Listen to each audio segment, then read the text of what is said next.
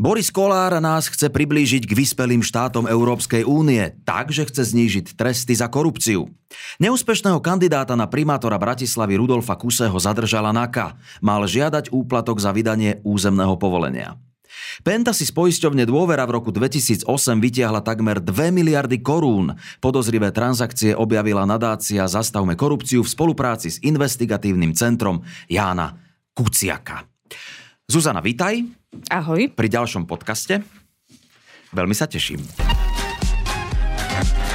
Boris Kolár podporuje znižovanie trestov za ekonomické trestné činy, korupciu či pranie špinavých peňazí. S návrhom prišiel minister spravodlivosti William Karas a myšlienku podporil aj generálny prokurátor Maroš Žilinka.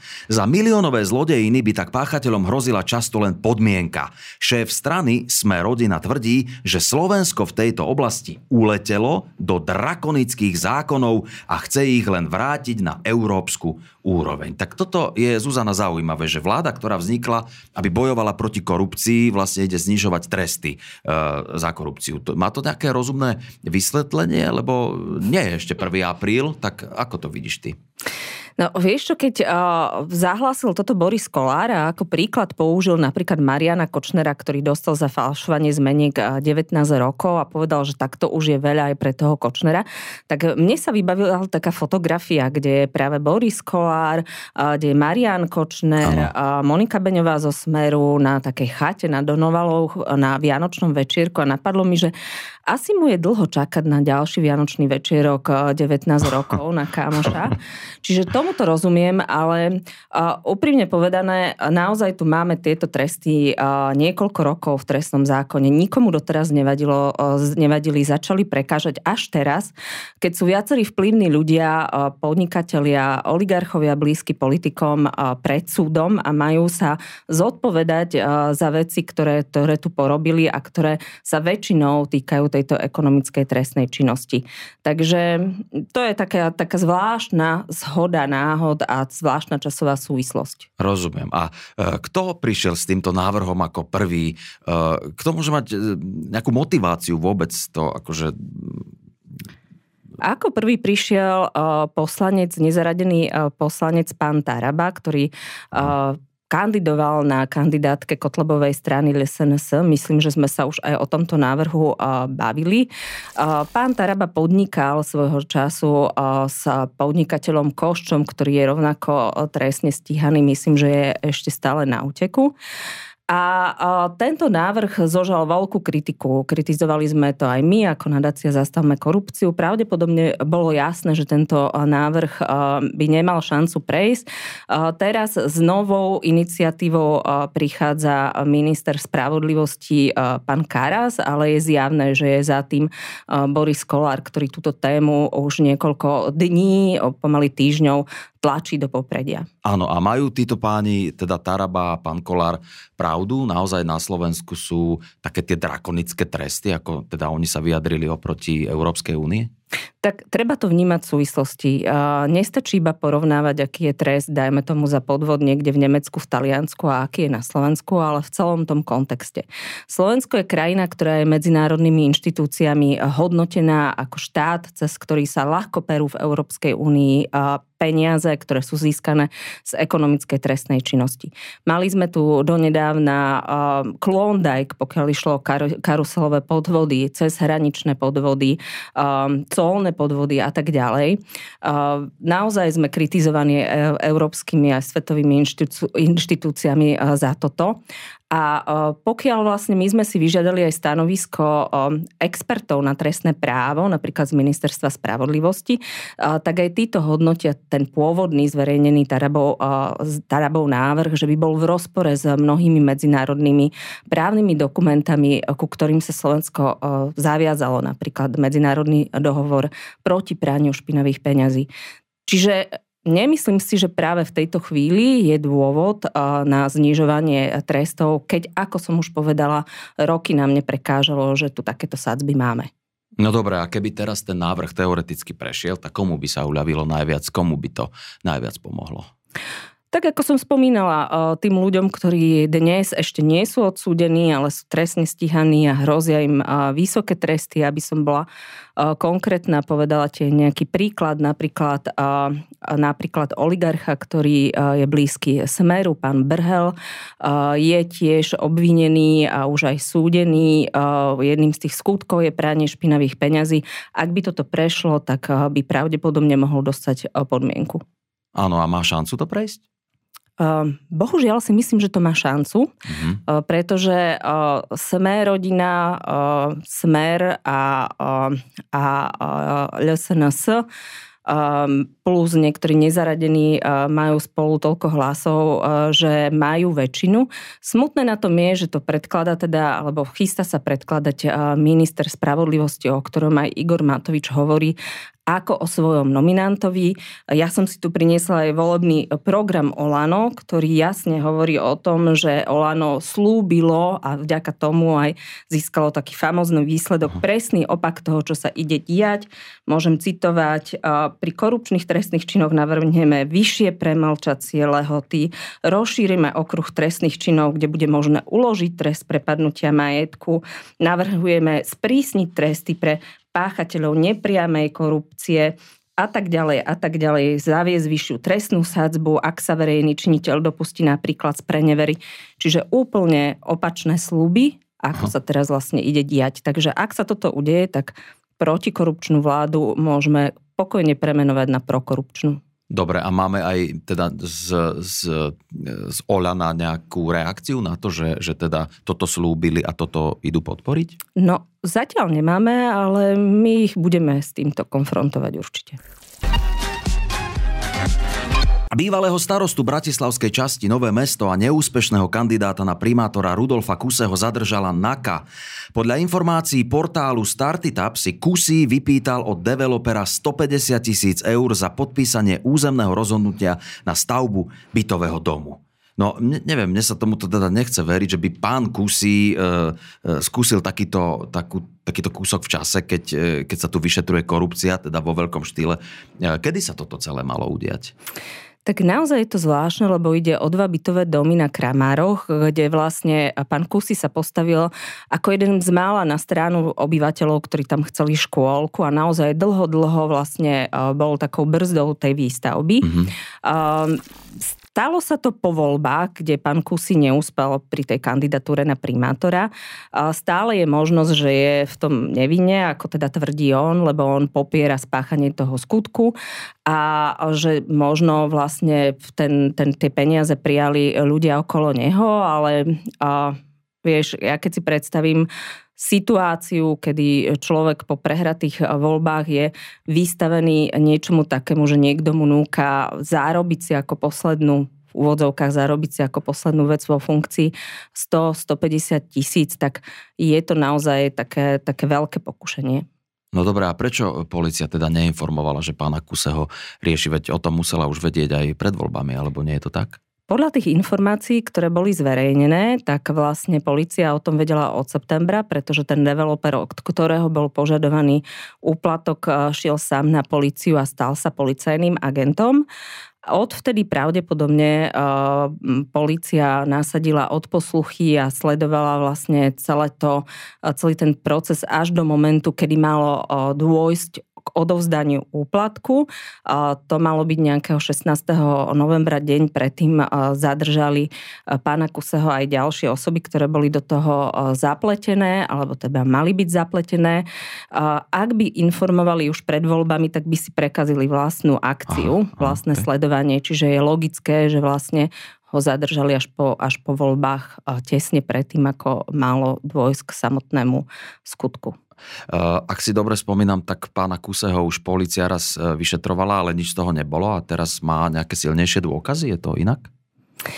Uh, to sa uvidí, silnejšie dôkazy, ale dá sa povedať už z toho, čo vlastne média zverejnili, keď súd rozhodoval o jeho väzbe, mimochodom bude stíhaný teda na slobode. Že sú tam dvaja svetkovia, ktorí vypovedajú, žena, ktorá mala byť sprostredkovateľkou a muž, ktorý bol blízkym spolupracovníkom pána Kusého a ktorý mal dohadovať, alebo teda vypovedá o tom, že dohadoval výšku toho úplatku. Údajne najprv prišiel so sumou 100 tisíc, s ktorou pán Kusy nesúhlasil, potom tvrdí, že, že návrhol 150 tisíc a tomu už, tomu už prešlo, čiže sú tu tieto výpovede. Potom sú tu pravdepodobne odposluchy, nie je jasné, že či je na nich aj pán Kusy alebo len iné osoby.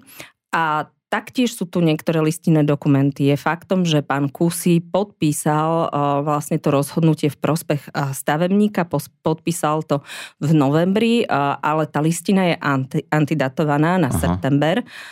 To je jedna vec. On to vysvetľuje tým, že si nevšimol ten dátum, lebo bol unavený z kampane. Mhm. A ďalšia vec je, že vlastne to rozhodnutie odovzdal neoprávnenej osobe, a to tomu svojmu spolupracovníkovi, ktorý mal dohadovať vlastne celý ten kšeft. To je tiež vec, ktorá, ktorá svedčí ako keby trochu prospech, v neprospech pána Kuseho. Áno, a vieme v tomto momente aj povedať, že aký trest by mu prípadne hrozil? A podľa toho, z čoho je obvinený, je tam tá trestná sadzba 10 až 15 rokov. Aha, dobre, a policia ale e, e, rieši aj jeho ka- kampaň. Tá vraj bola už, e, tá vraj teda bola najdrahšia, ale aspoň teda neúspešná. Súvisí to s nejako s tým obvinením? Podľa všetkého to s obvinením e, nesúvisí, sú to iné veci. Pán e, Kusy mal naozaj e, nákladnú kampaň, na ktorú prispelo aj KDH. KDH ho ako strana podporovala a predseda KDH, pán Majerský, sa v denníku N preriekol, že nešlo o stranické peniaze, že oni len prijali peniaze od nejakých sponzorov a cez nich ako keby pretiekli.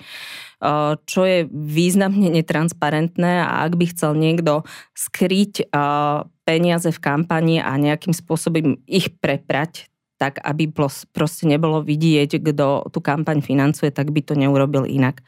Medzičasom sa vlastne k niektorým dárom prihlásili napríklad, napríklad pán Hruby, ktorý je spolumaniteľ ESETu, ale stále sú tam niektoré nezrovnalosti, ktoré policia vyšetruje.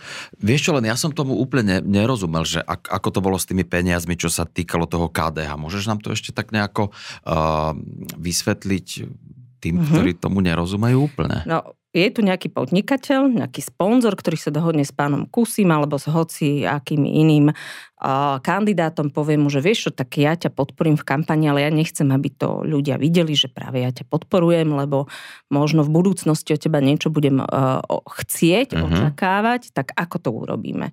O, tak to proste daj akože KDH. KDH si to nejakým spôsobom dá vlastne do svojho rozpočtu a, a oficiálne uh, má KDH, mi dá peniaze na kampaň ako strana, ktorá ma podporuje. Mm-hmm. Čiže ty ako občan, novinár, mimovládka, ktorá chce skontrolovať, uh, kto financuje uh, kampaň toho ktorého kandidáta, vidíš, že to robí KDH. V skutočnosti mm-hmm. to však nie je KDH, ale niekto, niekto iný, niekto v pozadí. Aha, rozumiem tomu. A, a prečo, prečo by to nás malo trápiť, odkiaľ pán Kusy dostáva peniaze na kampaň alebo na billboardy? No práve preto, aby si v budúcnosti, ak by v tých voľbách uspel, vedel skontrolovať, či rozhodnutia, ktoré robí, sú vo verejnom záujme, alebo či vychádza v ústrety tým svojim mecenášom a plní ich nejaké, nejaké zadania a ich nejaké želania. Dobre. No, e, Zuzana Petková z nadácie Zastavme korupciu nám vysvetlila dve témy a my ideme na tretiu tému, s ktorou sa porozprávam e, s pani Kseniou Makarovou.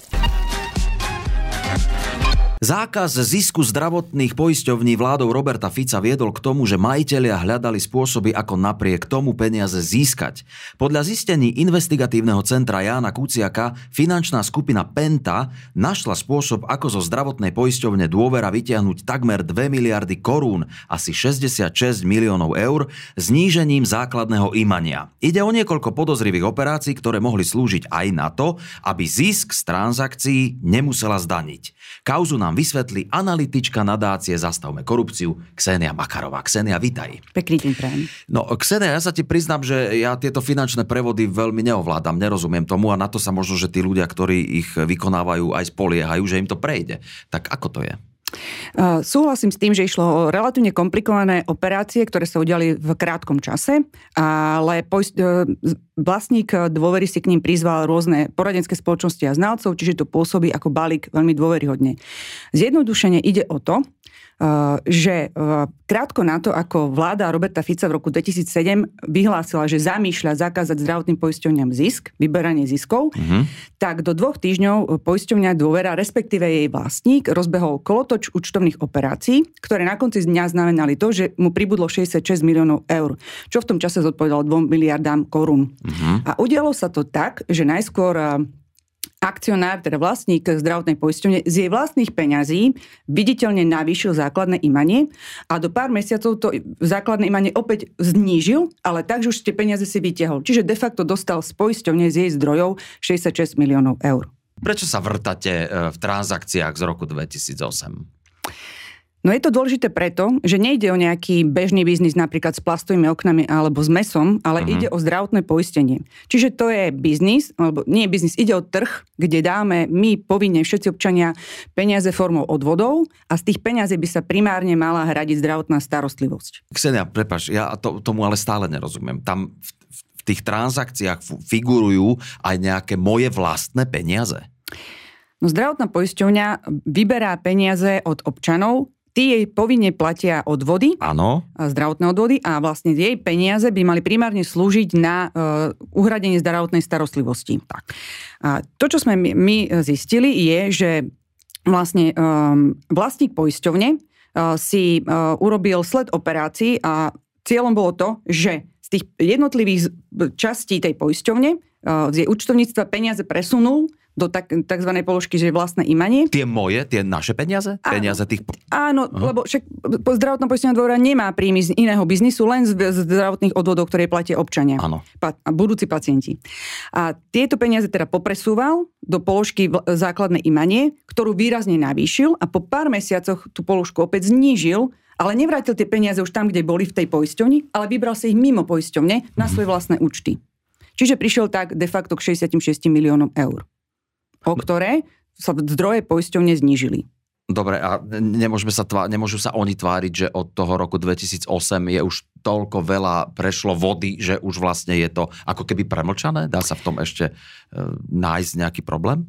No, jedna, jedna operácia, ktorú, ktorá sa medializovala už dávnejšie a pochádza z roku 2009, a to bolo 400 miliónov eur, tak tá už je v preverovaní dvoma úradmi. Jedným je úrad pre dohľad nad zdravotnou starostlivosťou a druhým je policia. Čiže možno, že je šanca, že sa niekto pozrie na túto staršiu operáciu. Počkaj, ja sa ešte teda pre istotu ale vrátim k tej prvej otázke. Môžeme. Čo si mi povedala? Že, ty, že oni vybrali, tých, tie, ten balík peňazí vybrali, v, tom, v, v, tej, v tej zdravotnej poisťovni teda chýbal, nie? A, tak? On tam, nech, dobre, skúsme to ešte raz. Čiže tak. ja vlastním nejaký podnik uh-huh. a z jeho rôznych účtovných položiek e, tie povyťahujem a presuniem ich do tzv. základného imania. Tomu, tomu môžeme rozumieť niečo ako môj vklad do firmy. Lenže v tomto prípade sa ten môj vklad do firmy viditeľne nafúkol, ale nie preto, že by som tam ja niečo dal, Aha. ale že som si to vybral z rôznych iných účtovných položiek tej poisťovne a presunul som to do tejto kolónky. Mm-hmm. A o pár mesiacov na to túto istú kolónku zase o, viditeľne znížim, ale nie je tak, že to rozdelím naspäť tam, kde to bolo v tej poisťovne, ale si to vyťahnem. Čiže de facto som dostal z, tej, z peňazí poisťovni ja na svoje účty 66 miliónov eur. OK.